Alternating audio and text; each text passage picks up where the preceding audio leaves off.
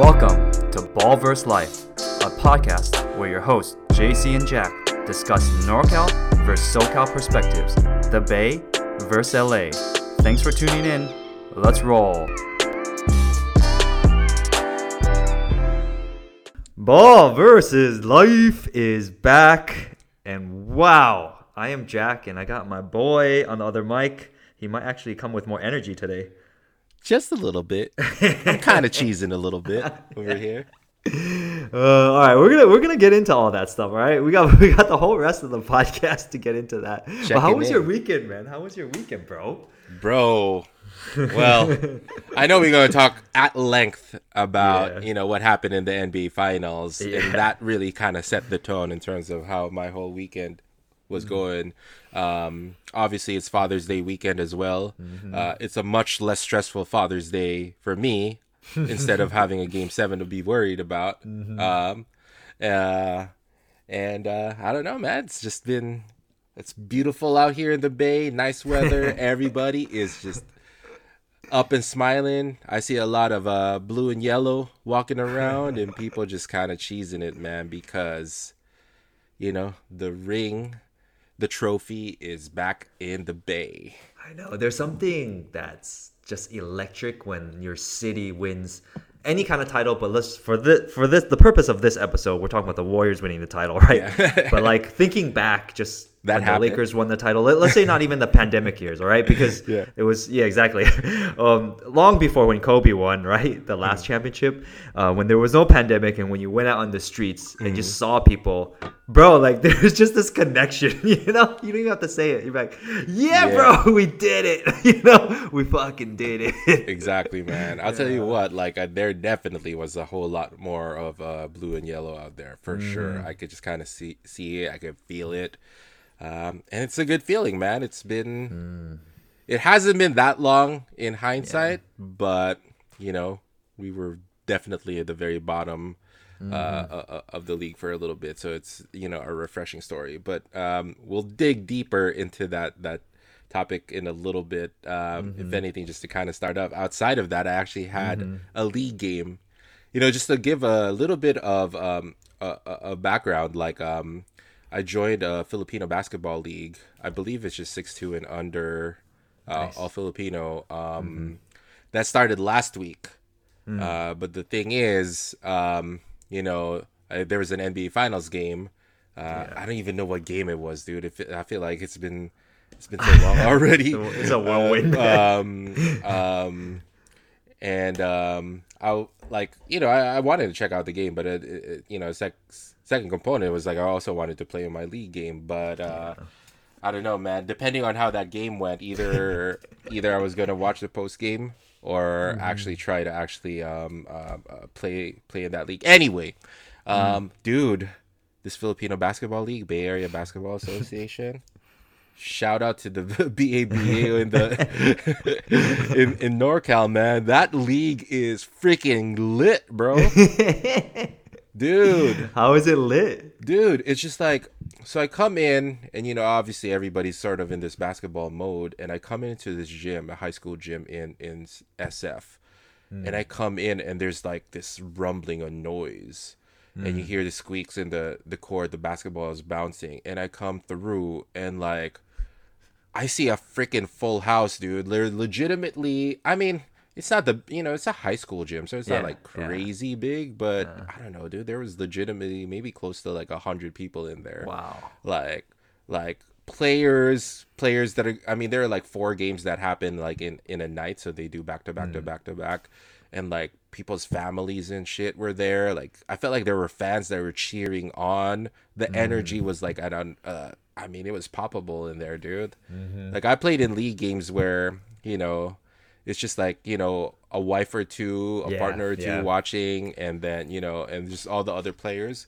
But this league had straight up fans. There was music. They have an MC. There's like a play-by-play guy. They're recording all the games. They're posting it on Facebook. They're streaming it live. What? Dude, they are streaming it live on IG.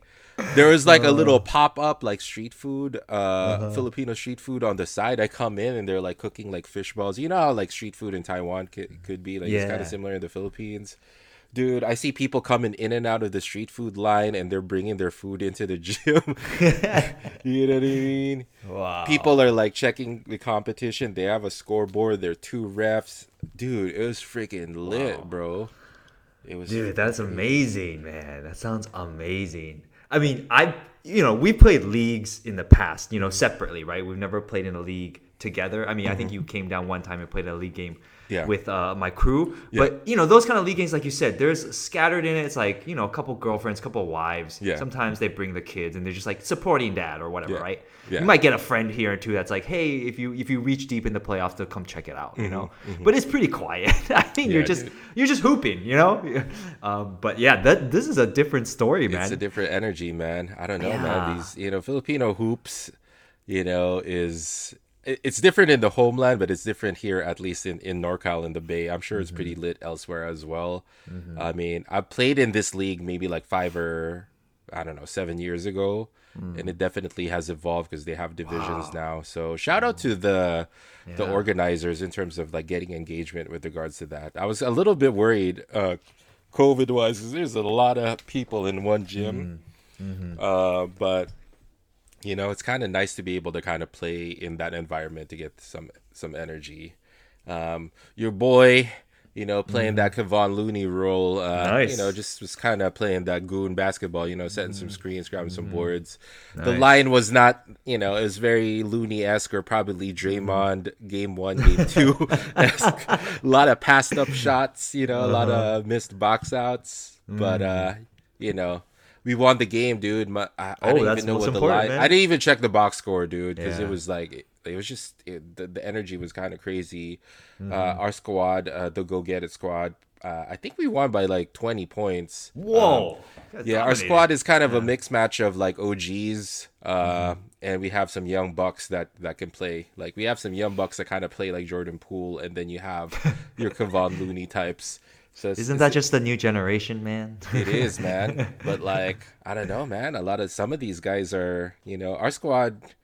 I don't know. It's the first time playing in that league. We got some guys that are actually pretty legit in terms of how they can play. They nice. They play like college level ball, but like, you know what I mean, like community college level or something like that. So some of these kids like play in like pro-ams and whatnot. So it's nice to be a part of a team like that, and you can kind of carve a role, just kind of doing the dirty work. One of my team members who didn't play this past week actually scored 44 points the week before. I shit you not, dude. He scored 44. I mean, you guys aren't playing full 48 minutes, I'm guessing. Yeah, right? We're playing 20-minute halves. Exactly. It's hard to put up 44 points, dude, in two 20-minute halves. Exactly. He was gunning, man. Talk about being lit. Yeah, the guy's luck definitely put up some work. But yeah, I wish you could have seen it, man. It's kind of nice, especially after coming up after the NBA Finals. You kind of just want to play. Right? Yeah. And when you play and you come into that environment where people are just kind of really into it, it's wild, man. And I could say this because I'm Filipino, but like, some of these Filipino leagues are hella extra, man. And I love it. I love it, man. It's just like, it just adds to the whole experience. I'm just thinking, let's put it out there. Like Filipino culture, you guys really galvanize behind each other. Mm-hmm. Whether that be culturally in basketball, and you definitely, you've sent me, just hooping in the Philippines, just street balling. People get so into it, just as a community. Like, and what's funny is I went to a wedding, I was like last weekend or weekend before, and the crowd wasn't really Filipino. It was mostly Chinese people, right? But then like, long story short, the DJ was white. It was very weird. He was like a really corny guy, but he all of a sudden started playing the Filipino song. I forgot what it's called. It's like Filipino or something like that, right? Black Eyed Peas. And I was like, I remember I was drunk at that point, and I was like, I don't think you know the difference between Filipino versus Chinese versus whatever, because you're just playing this song randomly, dude. Dang, dude. But with that said, the Filipinos came out, the couple few of them, right? Yeah, dude. Came out and they led the dance.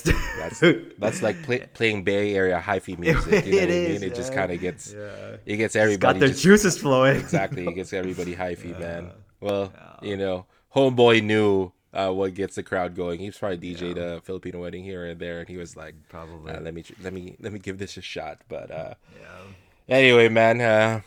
You know, it definitely was an experience. It was nice to get out there. We're 2-0 in the season, so we'll see how the season goes, man.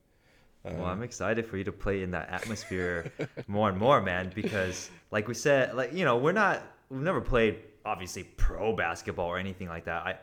I think, like, in high school, you weren't part of any sports team, right? Yeah, yeah. I mean, I played competitive tennis, but crowds never even got to that deep, you know? So, I mean, to just be in that atmosphere and feel like the energy of a crowd while playing a competitive league, it's really cool. It's definitely weird. Like I was telling you the story when I got fouled right before the half ended, and I wasn't even sure I was going to get like the free throws or whatever. I don't know if they called it on the ground or whatnot, but I was winded because like that was like a 5-minute sprint to the half. I got to the free throw line and I was like, I guess I knew some people on the crowd, so they were shouting my name because just to acknowledge I was there. I don't think they were cheering or anything. And I freaking like throw a straight up like, you know, 95 mile per hour fastball straight to the board, and then it clanks in. And then the second one, dude, nice. I lost all my wind and I straight up bricked it like, you know, like 2 feet to the side of the rim. I was like, fuck, dude. It's just it's weird, man. You kind of feel the energy when people are watching, like you know, like they're not watching for, at least they were watching for me, but like when you got eyes, man, it makes it all the more impressive how these professional athletes do on a full arena, because it's just being able to stay locked in what you're doing. It's kind of definitely is weird, but it's fun, man. It's definitely fun. Yeah. What got me was the street food vendor coming in and out, dude. Like, I was just like, dude, it's just like, it's so crazy, man. They were like just eating on the side. They had like a little tip jar, and they had like a little like gas grill out on the side. They were deep frying like fucking fish balls and shit like that. It was wild, man. Definitely was wild. I can't wait to hear more stories as you guys continue in the season. Yes, sir. You know, hopefully you guys keep up the win streak and then hit the playoffs, and maybe, dude, I can imagine it gets more intense, man, because if the playoffs hit, more people are invested, right? Dude, they have halftime shows with performers. They have like rappers, like Filipino rappers performing at like the This is an event, man. It's an event, dude. It's lit. I'm telling you, man. Bay Area Basketball Association. It's lit. It's crazy. Maybe if you make the title or whatever, the title game, I should come up north, man. I check it out, man. Just come in the crowd.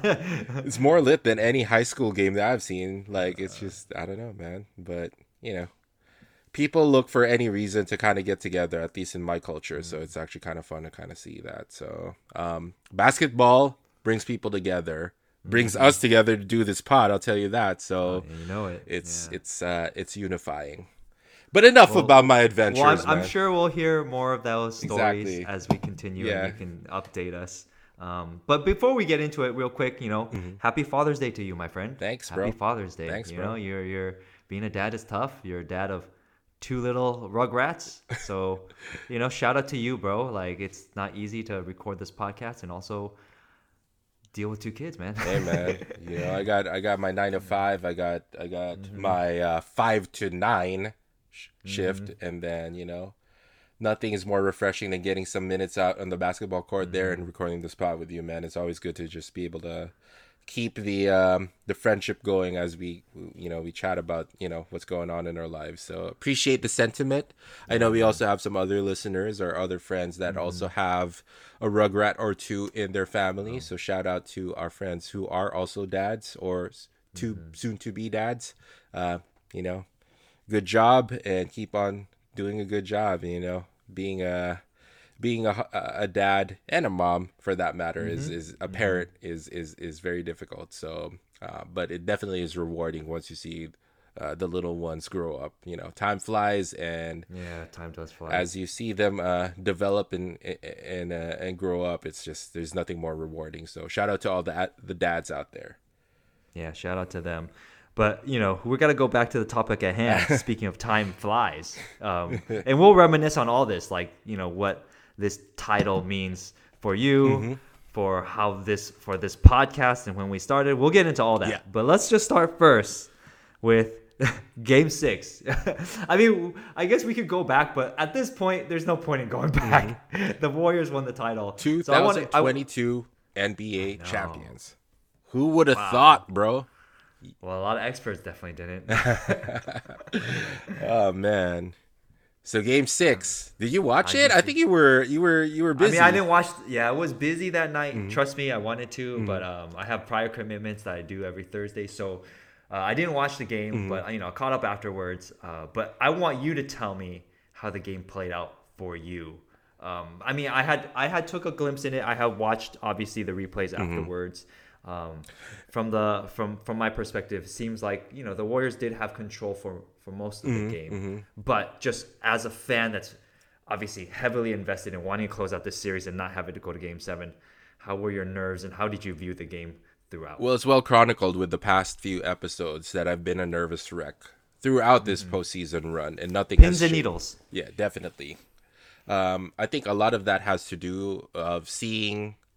And knowing how difficult this process is, having gone through the finals, whatever, 6 out of the last 8 years.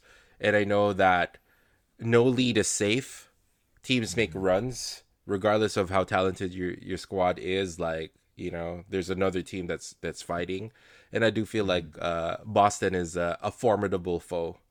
So I was definitely pins and needles on Game 6. You know what I mean? It's a do or die game for them. And early on when the game started, Boston really was showing out and playing with force, dude. So they made an early run, and I was just like, in my head, I was like, the Warriors really need to close this out in this game. Because if you go back to Chase for Game 7, which would have been today on Father's Day, anything could happen, dude. You know, like Steph could, you know, well, season's over, but, you know, you could sprain an ankle, anything could happen, pull a hammy, something like that. And, you know, it's a toss-up game in Game 7. So I felt like the pressure was there. It was, I was, at least mentally, I was like, this is almost like a must-win game, just so that, you know, we don't put ourselves in a, you know, a compromising position. Now, I know that you, at least as a non-fan, would have wanted to see that, but I felt like... Yeah, you know. I said that to you, too. I was like, it'd be cool to see a Game 7 in the NBA Finals. I mean, just for the thrill of it.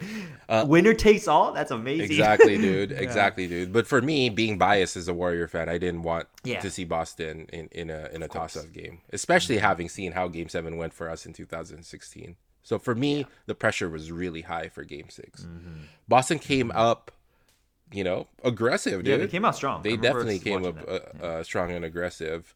But eventually the Warriors came up with this. I don't even know what the stats are. I don't even care. But they came up with a crazy run, like an unprecedented run. Like it was like 21 and 0 unanswered points. That's insane. So yeah, I remember that. Like they were down like what, 10, and they were up like 12, like easy, like if not more, or 15. You know what I mean?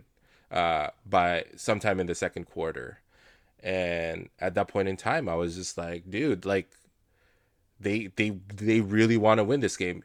I need to remind you, like in previous closeout games, you know, against Dallas and Memphis, and even Denver throughout this finals run, the Warriors were not able to really execute at that point in time. You know, they had a gentleman's sweep with the Mavs. They got blown out by 50. You know, in Memphis and in Denver, it was the same thing. Like, they just kind of didn't show up on the road. So I was kind of concerned, dude. I was concerned that they would have a dud for Game 6. And I don't know, man. That second quarter run really kind of made it an uphill battle for the Celtics after that. So it was crazy, man. And I felt like it was fueled by a lot of the, I mean, the Celtics were aggressive, but I almost felt like they became over-aggressive to a point where it was kind of detrimental for their purpose. So I don't know what you saw from the highlights and what your thoughts were. I think they just were, they came out so strong. I think they had a lot of momentum, mm-hmm. but they hit a skid. Mm-hmm. And I think mentally they couldn't get over it because it's a home game. And to just have it snowball like that, you know, to let the Warriors go on this crazy run. Mm-hmm. And next thing you know, you're down 15 in a closeout game. I mean, like, or the win or go home mm-hmm. game for them. Mm-hmm. Mm-hmm. It's, I think they couldn't get over mental. And I think a big storyline that a lot of people are talking about is Tatum not showing up. You know, like he's obviously the superstar for the Celtics, and for to score 2 points in the second half of, you know, of a win or go home situation for them. And it's at home too, mm-hmm. you know, where you will hope like from the home cooking, you could help the crowd could galvanize you mm-hmm. and you could, you know, lift up to the occasion. Like what happened? I just don't know what happened to him. He just shrunk, or the defense, and I don't know. It was weird. He wasn't wearing that Kobe armband. Should have, man. Maybe he should have. In hindsight, yeah. I guess he got so much crap for it when he did it in Game 7 against, or maybe he was saving it for Game 7. Who knows what he was trying to do? But it didn't work out for Jayson Tatum. Despite Jayson Tatum's struggles, and we can talk about him, a little bit more. Despite Jayson Tatum's struggles, Boston still did make a run in the third and even through the fourth quarter, man. I mean, the lead ballooned up to, I don't even know, over 20. 17 was the one that kind of was one was sticking to my mind. But they got it down in like 8 points through the fourth quarter. Yeah. So Boston was definitely trying. Mm-hmm. Jaylen Brown, I think... Yeah. was Boston's best player in this series. I think, you know, I know he made a mistake. He made a couple of over-aggressive mistakes. Turnovers was definitely an issue for him. But Jaylen Brown just put his head down and kept going and going and going. And I got to give Jaylen Brown a lot of respect in terms of how he played. Yeah. Marcus Smart, Defensive Player of the Year. I don't know what to say about how his whole series went. I do think towards the end... Marcus Smart was, I mean, he was trying to be overly physical, and then the calls weren't going his way. You know, it's always kind of interesting to see how these overly physical players play, and yet they flop. It's just kind of like there were a couple of plays there where he was just on the floor, or he was falling over to the ground, and he didn't get the benefit of the doubt. And I don't know, man. You know. You oversell. Well, that's very Marcus Smart MO. Though. Yeah, exactly. Like, I mean, if you've watched Shaq and a Fool, he's been on Shaq and a Fool a couple of times for egregious flops. Exactly. Yeah. I remember seeing a meme where he's like kind of squiggling like a fish, and they had him jump over Earth and the Moon and all of that stuff. So that's Marcus Smart being Marcus Smart. Mm-hmm. So, hey, I guess if you ain't trying to cheat, you ain't trying, right? Yeah. I mean, Al Horford made a couple of big shots. As well. I think him and Jaylen Brown kept the Celtics pretty much afloat and potentially even, you know, within striking distance through the fourth. But like what you said, man, you need your superstars to step up. And Jayson Tatum, unfortunately, kind of ran out of gas. What really stood out to me when we reflect back on this series, and we're gonna talk about like a lot of just the ebbs and flows of how this series went, because the last time we recorded was 2-2, and I did want to mention this before I forget. So our last episode, you know, the audio cut out about 37 minutes in, so we want to apologize in this episode for those people that listen to this podcast. We, you know, appreciate that you guys are patient and understanding of that. You know, sometimes technical difficulties happen. We'll try to limit them as much as possible. It happens. So, but back to this series. The last time we recorded, it was 2-2. And, you know, it was up and down through that 2-2, and you were hoping that this wouldn't go 7, and I was predicting it would go 7. But the Warriors, I think they kind of learned a valuable lesson since the time we recorded when it was 2-2, that they didn't let these leads slip. And, you know, these teams are good, so the other team's going to make a run at some point. Inevitably. So that's inevitably. I mean, they're going to. You're not going to dominate another team that makes the NBA Finals. Exactly. You know, so I think the Warriors learned from the earlier in the series, they made adjustments. GB2 played a huge role. Andrew Wiggins, shout out to Andrew Wiggins. I mean, if you're talking about Game 5, Michael Jordan, you know, Maple. He's actually living up to that name, at least in this NBA Finals. All right, we're not gonna get ahead of ourselves, but you know, he definitely lived up to that name for this NBA Finals. I mean, speaking about Game 5. I mean, he specifically. You know, Andrew Wiggins offensively and more importantly defensively played, you know, a really great series. I would even say almost a playoff run where he really kind of shut a lot of doubters, including myself, up with the way that he was able to show up. And he definitely was able to change narratives about how he's viewed within the league, especially shutting down an all-NBA first-teamer like Jayson Tatum, dude. You know, I know Tatum struggled, and a lot of it can be attributed to his, you know, whatever, inexperience, shortcomings, whatever, fatigue. But Andrew Wiggins was also a big factor in making life hell for him, and shout out to Wiggins. Yeah, I think outside, we'll talk about why the Warriors won and, you know, the winning feeling, but definitely looking at the Celtics, they just, in comparison to the Warriors' experience when it came down to a tight series, you know, they played well, obviously, game one, you know. I did think that was an outlier in terms of the crazy run that they had, and I said this on this podcast, that they weren't going to have crazy output like that again. You know, but they did win at home in game three. But when push came to shove, and I said this to you many times over text, and we talked about this, you can't trust them. You can't trust them to make winning basketball players, even though they have incredible players that have that potential, of course, right? Yeah. But when it comes down to the Warriors' experience in shot making, you just, after 2-2, they just made the plays that they needed to. Versus the Celtics, they got tight. You could tell they got tight, you know? You did call that, and I felt like you watched more of the Eastern Conference sort of games more than I did. I was more focused on Western Conference when we were doing the playoff run. And you did say that Boston kind of, you know, they kind of choke up towards the, you know, in game-winning situations, which is partly the reason why they went really deep, you know, in two series prior to the NBA Finals. You know, they, you know, Milwaukee took them deep despite not having Chris Middleton in their lineup. And the battered Miami Heat also took them 7. And, you know, if you're a really experienced, battle-tested team, you kind of finish off teams that shouldn't be as competitive for a reason or another at that point in time, and that kind of bit them in the butt, you know, in the NBA Finals. You know, in addition to the inexperience that you kind of pointed out, I do feel like fatigue might also have settled in. Man, it's a long postseason, bro. You know, you do 2 7-game series.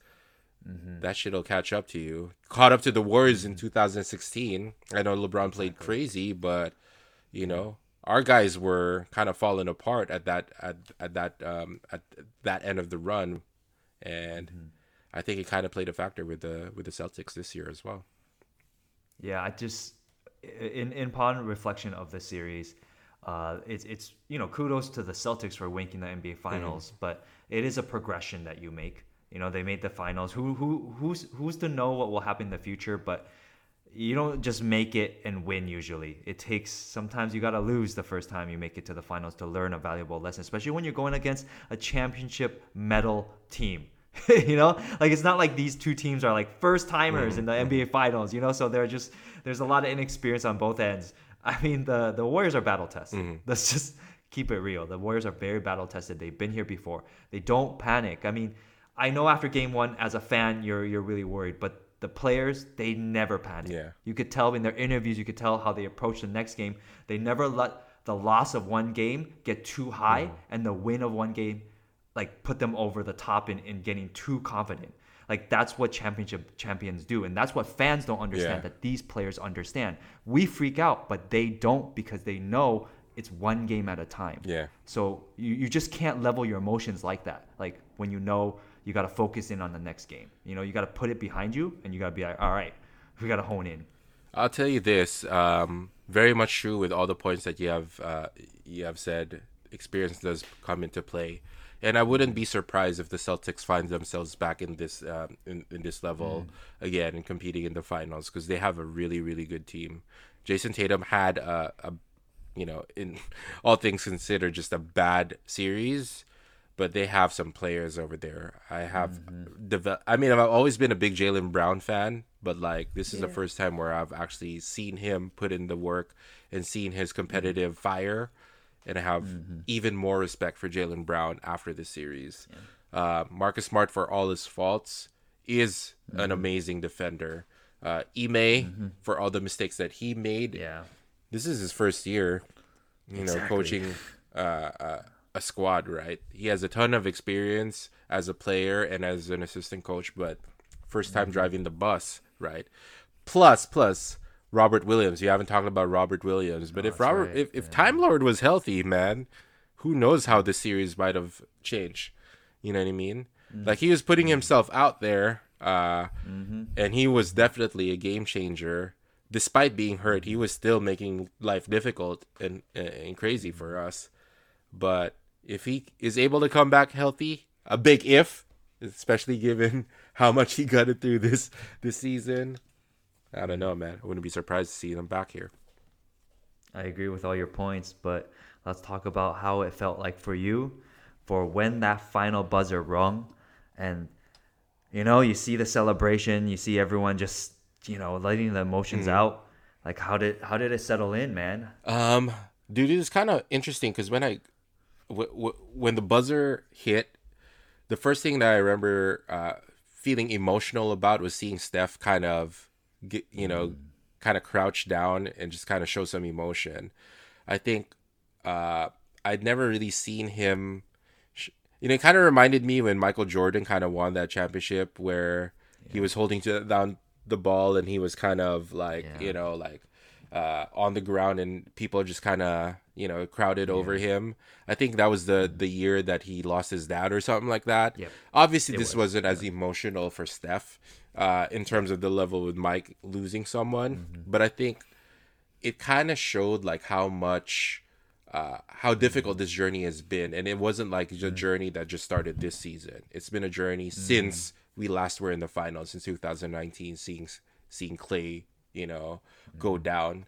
Like, there was a photo of Steph kind of just sitting down on the floor watching Klay getting tended to in 2019 and seeing a comparable moment where Steph was in the same position but like crying tears of emotional joy winning his championship. And it felt like it's a culmination of a 3-year journey. And, it's interesting, like, I was happy, but it's less about happiness, but it was more like there was like a combination of relief and sort of like validation. I think that's the word that I'm looking for. Like, I think, all the noise that happened to championships even prior to that 2019 year with KD, I think this was a prove it year for Steph and the Warriors to just kind of show that, you know what?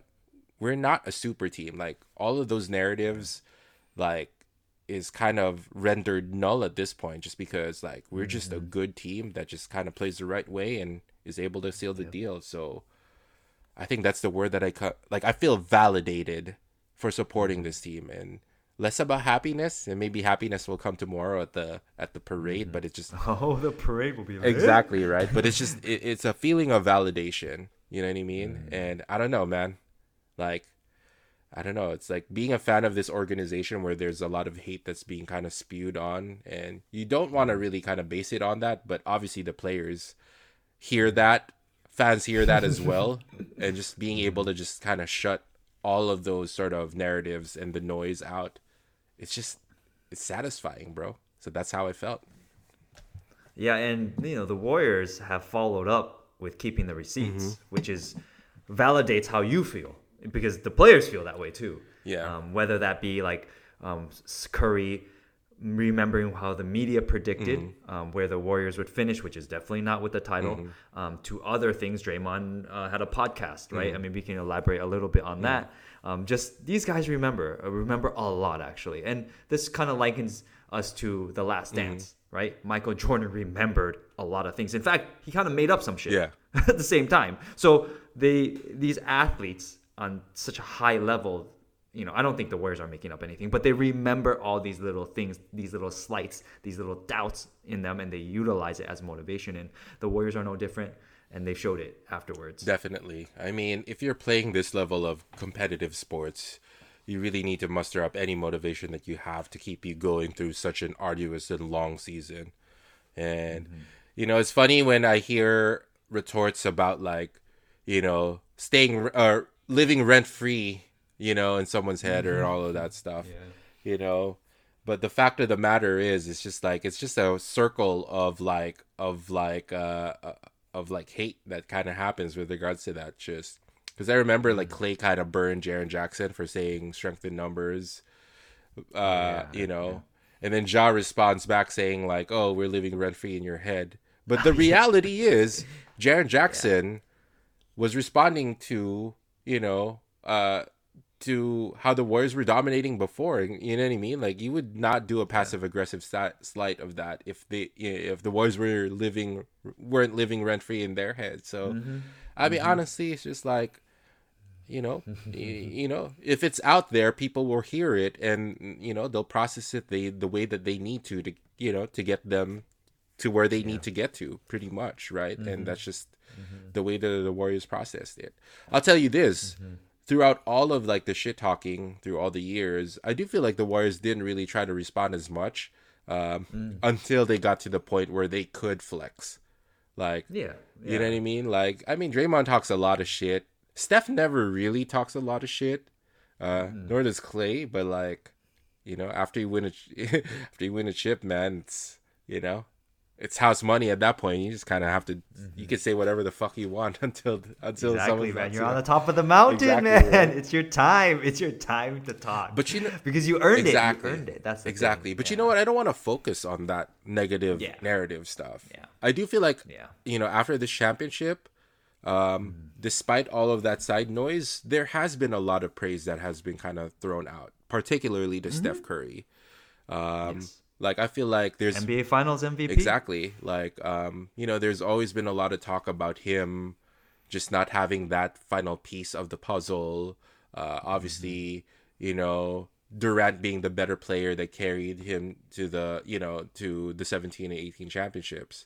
Steph was just able to just say, you know what, give me another opportunity where I can prove myself, and I'll show you what I can do. And dude, he, like a true superstar, you know, he carried the team, put him in his back, and just, you know, he did. It just carried them to the promised land, and that, you know, that changed the way that he's viewed. Now it's almost kind of like you know, it's almost like a shoo-in that he's just top 10. Like, that's been a narrative. Yeah. I don't know what your thoughts are, man. What do you think of Steph and how he did?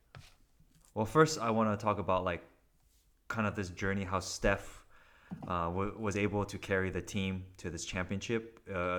Like, the validation as the best player currently, and having the hardware to prove it, you know, Finals MVP, and just even the season before kind of reminded me a little bit of Kobe, right? Like, Kobe had to do it alone for a while, so he carried the team. I mean, you know, anyone that's followed Kobe's career, they're in those lean years where he didn't really have much help. He was going nuts, just like had a more longevity in going nuts than Curry, that's for sure. Yeah. Because Klay got hurt, and obviously Curry had to really put the team on the back. And it was not a winning year in terms of making the playoffs, but he showed that he went nuclear like throughout the year. And you're like, whoa, you know, well, I hope we have the team healthy back so we can actually capitalize on how nuclear he can go when you know that he actually has to carry the team.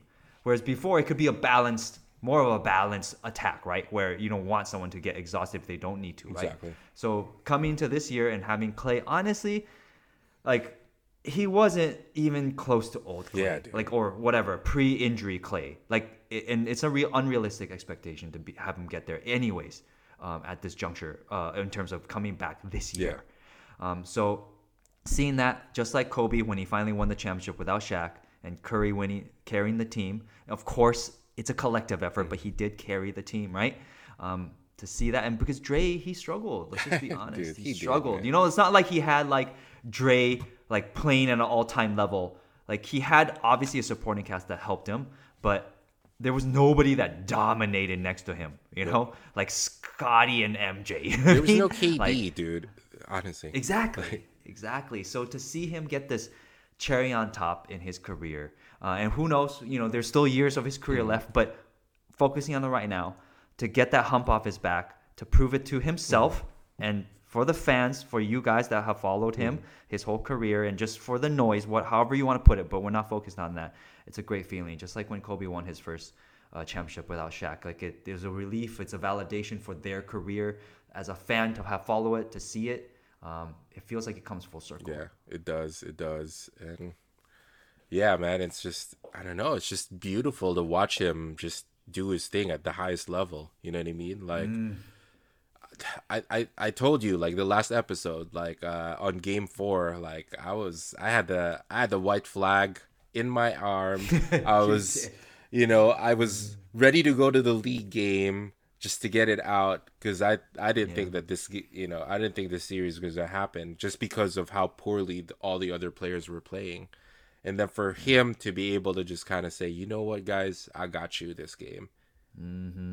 Mm-hmm. I mean, that you need that, man. You need a player that just says, I got it. I'll carry us this game because we need it. That changed the series. I felt like that was the turning point. Like, when Steph was like, you know what? No one's going to check me here. He had one bad game in game 5, but like I felt like, you know, that galvanized, using your term, that galvanized the team already to say, you know what? Mm-hmm. We got a heavyweight knockout hitter here in the back, right? So like, it took the pressure out of the whole squad, knowing that you know, even if they kind of drop the ball, they can have someone kind of bail them out at the end of the day, and that is just, that freed them mentally. I think it helped Draymond. It definitely helped Andrew Wiggins, like knowing that he could just kind of just play his game. And I don't know. There are only a few players that can shoulder that load, that burden, and Steph is one of them, man. And this is why you're in discussions for, like, you know, top 10 all time. Yeah, that's what superstars do, man. Like, I know it's tough to play with a superstar. Sometimes you feel the pressure, but at the end of the day, if you're built of the right mindset, they empower you. You know, like, when you know they got your back, you want to live up to that standard as well. So you're gonna, you know, you're gonna try to excel your play. So I think Andrew Wiggins definitely did that. Like, you could tell, like, whatever, however his career has went, you know, he's finally put in a position where he can excel in his role, and he tried to live up to it the best way he could. And it's been an up and down road, you know, but you know, with the whole team back, like, you could tell he started to excel. Absolutely, man. Shout out to Wiggs, man. Going to Target Serramonte to buy some diapers. That dude is just, I don't know, man. I like this squad, man. No one really thinks that they're just above everybody, and I don't know. It's hard to not, it's hard to dislike them. You know what I mean? I mean, I don't know. I'm biased. I can see it being as refreshing for you because, you know, of course, having those KD years were amazing because KD added to the squad, added honestly kind of an invincible element in a way when they were fully healthy. Okay, but now with KD gone. Like, it comes back to, like almost feeling like more of a grassroots type of team where it's not like anytime you show up to the arena, it's like you have this invincible aura that you're supposed to win, actually. Exactly. Like, for you to lose is like a shame, you know? But now this team wasn't that. This, to keep it real, it wasn't. Like, it didn't begin the season like that. And throughout the season, I know they played well and they had their spurts of being strong in the beginning, but they sputtered. And there were doubts. Yeah, dude, absolutely. Sure. If you really kind of think about it, you have a superstar that is not physically dominating. He's as normal as they can get, and probably one of the best physically small players out there, even though he's big by normal standards, right? You have Klay, who's pretty much has like one healthy leg. You know what I mean? Like, you know, and he's coming off 2 catastrophic injuries. You got a guy that's been written off by the league as the most overrated number 1 pick, one of the most overrated number 1 picks, overpaid number 1 picks in Andrew Wiggins, where everybody thought that he was just a disappointment altogether. You got Draymond, who actually has back issues, like a nerve issue in his back, and has like 0 offensive game. And then you got Looney, who's got 2 hip surgeries. Honestly, dude, this is. There's nothing like physically like just over. These are not the monstars if you really kind of think about it. As special as Steph is, if you and Klay are, right? Like, they are just not like overtly dominating types of players. There's a cerebral component, and as much as you think that the squad is like a veteran laden team, we're top heavy, dude. We have Gary Payton, who's been in like 5 like G League teams, right? Dude, he was cut by our team at the start of the year. I don't know if you've heard the story. Gary Payton was about to be cut, right? Mm-hmm. And he wanted to stick around with the squad that he actually, instead of just leaving and trying to get another deal, he was just like, I can be a video coordinator, and can I work out at the facility while I'm a video coordinator? He just wanted to be a part of the squad. You got rookies. You got two 19-year-old rookies. Lottery picks at that, right? But, you know, they're 19 years old. You got James Wiseman who hasn't played. Hey, man, they didn't get run, dude, in the finals. They didn't get run in the finals for sure. No, they didn't, right? They didn't get run in the finals. But, hey, everybody plays a role, dude. Like, you know what I mean? Yeah, and like, they did get run in the playoffs, though. They did play in the – Otto Porter Jr. was like – he was out on the table in free agency last year, dude. He got a veteran minimum.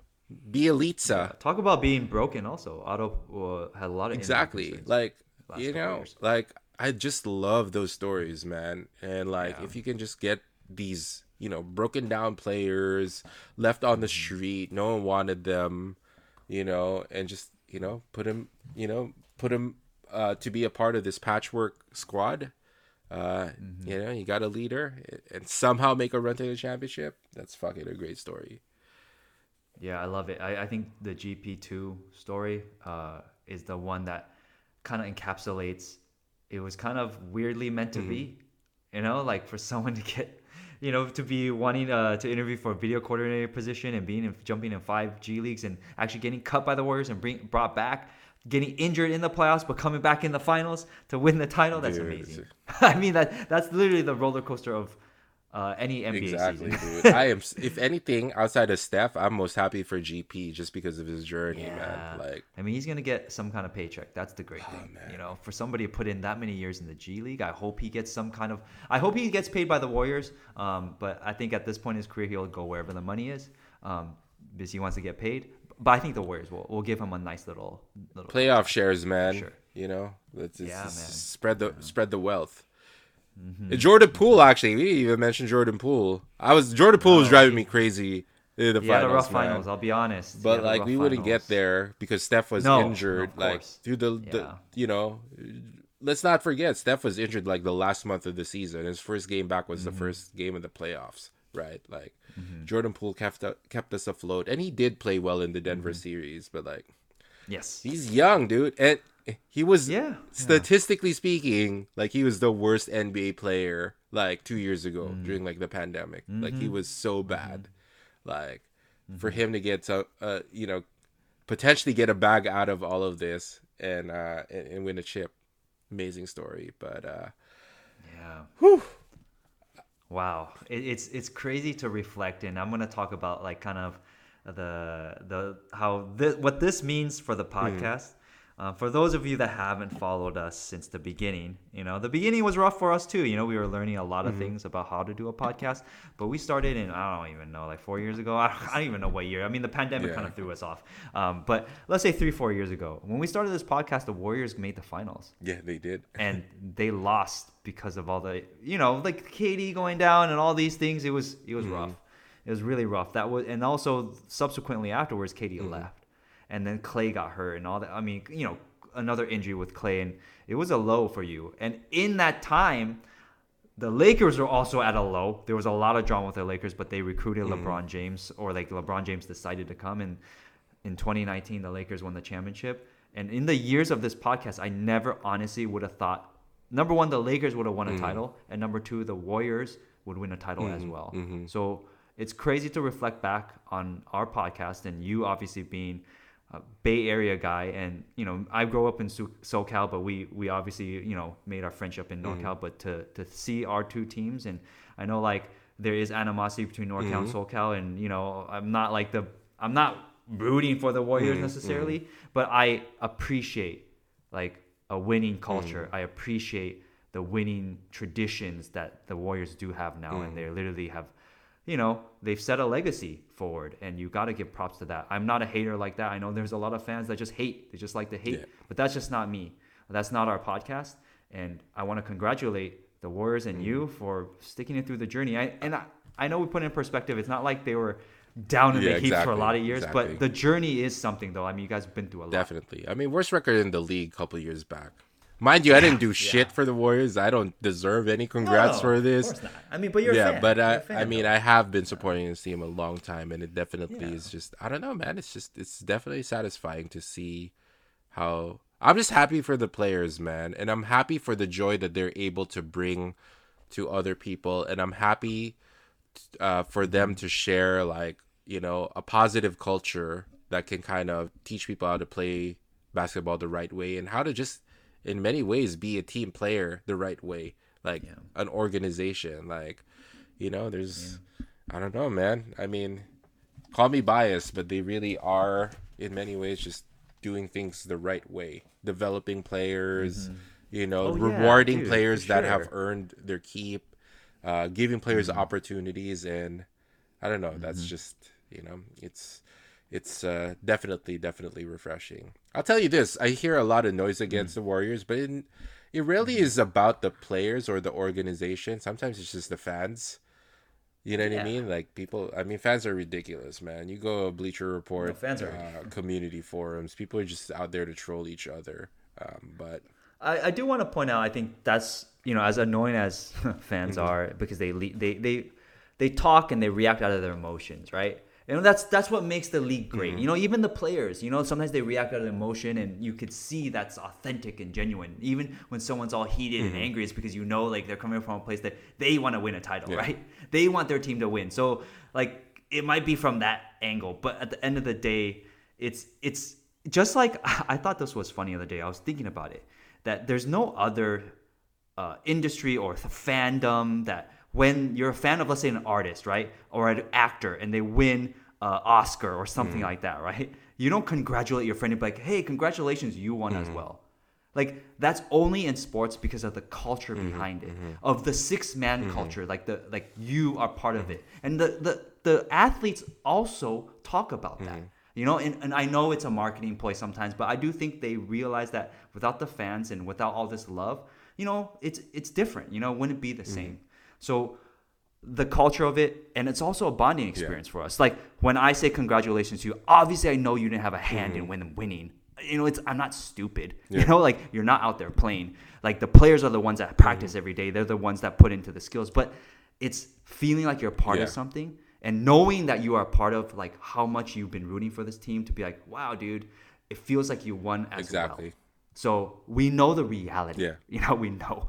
But it feels like, hey, I'm bonding with you by saying congratulations, bro. Power of sports, man. It's just a sense of community that it's able to foster, develop. And I mean, I see it, you know, in the Bay right now.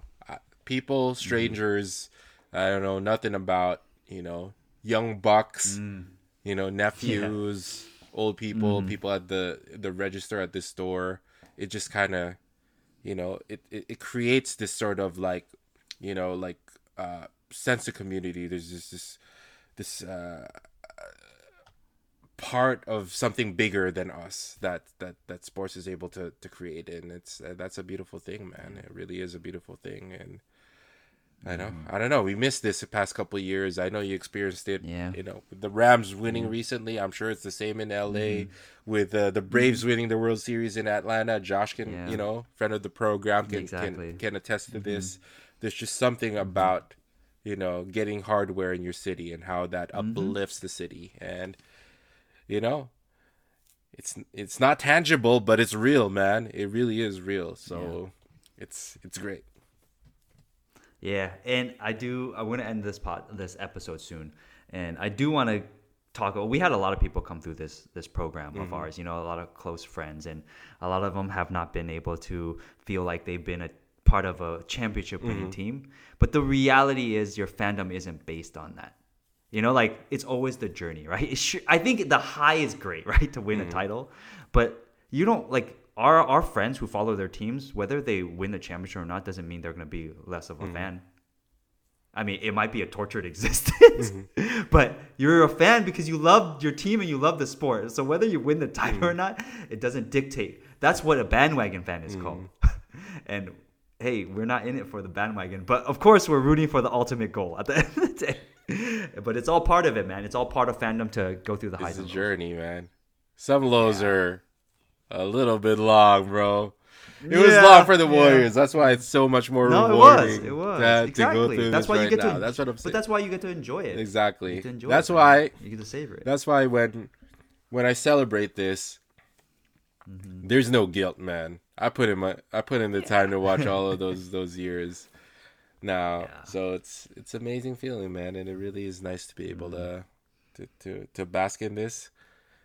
We're in the summer, man. I don't even know what to do, but it just feels great to be able to know that until the season starts once again, actually for a year, that the Warriors are champs, and that's a great feeling. And I'm gonna say this, like I always was afraid this podcast was a weird curse for the Warriors, since we started under the premise that the Warriors were in the finals, and then they lost, and then subsequent years it went really downhill. But I would like to say that this podcast is not a curse to the Warriors. I'm glad that we got the monkey off our back, dude. I legitimately was right. I'm like, dude, maybe we shouldn't continue this podcast if shit keeps happening to the Warriors. Exactly. Like, I mean, I was thinking. So we did it, bro. That's what I'm saying. Congratulations to us, man. Right? Yeah, man. I was feeling the pressure for a little bit. I was like, man. Should we keep recording? I know, man. It's just be a good book. We push through, man. We push through. We believe. It's time to hang it up, man. That's what's we did it. But yeah, man. It definitely was. It definitely was. It made you think. But you know what? It's been, it's been fun to talk about this. Yeah. It'd be interesting to kind of listen back on hearing how emotions were, because I remember recording right after. The 2019 finals, and just like what you said, full circle, man. Like the pain and despair of how it was back then. But I don't know, man, once the being at the very bottom makes it so much sweeter when you get back to the top, and that's why this championship was really, really, it was great, man, just because man, it's different. So literally started from the bottom of the standings, and now we're here. You got James Wiseman. Now we're here. You know what I mean? Because of that. Hey, look, Summer League's going to be lit. Right? I'm so hyped with hoops. Wiseman and Moody and the new guys. I'm so hyped with hoops. Like, I don't care actually about the NBA draft. I need a break from hoops for a little bit. But when Summer League comes, just give me a couple weeks. I'll be back into the mix, man. So I want to say enjoy, the parade and watching it and however you do, and enjoy, just our little break before we come back. This is the high right now. We'll figure our schedule as we go into the summer, because it is basketball season is over. Basketball season is indeed over. And you get to finish it on a high. Exactly. The highest of high. Exactly. The ultimate high. Exactly. So, woo! Let's go. Because the previous year, your high was getting like the Wiseman pick. Dude, that was like the time that you were like looking at, like, I don't know, celebrating your championship. I was on NBADraft.net, like looking at prospects and all of that stuff, man. But it's all worth it, man. The beauty of the ups and downs. It's all fun, man. It actually really is fun. It is. Whether or not. I mean, when I reflect back on our podcast too, like talking about the lows. It sucked at the time, but it's fun reflecting back. Be like, dang, we went through all that, and we talked about it. We got to record it. It really is. So it really is less about the result, but more about the journey, man. Because at any point in time in your journey, there are learnings, memories that you can get from it. And, hey, man, it really is less about the result, but more about the journey. I'll tell you that. So I'm going to say it. With the final word for me for this podcast episode is, I got to see the journey for you, and my happiness for the Warriors winning is because of you. It has actually nothing to do with the actual team, and I appreciate the talents, right? And all the stuff that you said, how the Warriors run their organizations, I see all that. But for me personally, as your friend, to see you go through these lows and get to this high, it's cool to see, bro. Appreciate it, man. Yeah. We'll leave it at that, and I have nothing else to say about that but say thank you, man. It feels great, and hey, man, it's been a long journey, and it's just nice to be able to go to sleep and just be happy. That's great. And then we'll end it with, you can follow us on our socials. They're linked in the description below. And we want to wish you a happy, healthy, and fun summer. And this podcast will be back. We'll figure out our schedule and we'll keep you guys up to date. So we'll talk to you guys the next time we release an episode. Peace.